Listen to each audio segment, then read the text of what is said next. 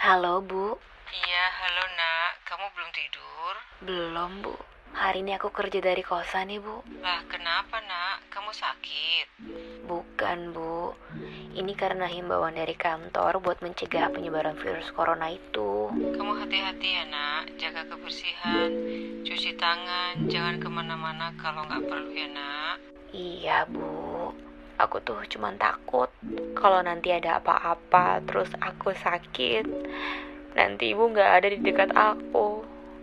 Aku takut sendirian, Bu. Ya ampun nak. Jangan mikir aneh-aneh. Ya sudah, besok ibu berangkat ke Jakarta buat nemenin kamu. Tunggu ibu ya nak. Terima kasih ya, Bu. I've got faith in myself and all of the things I do.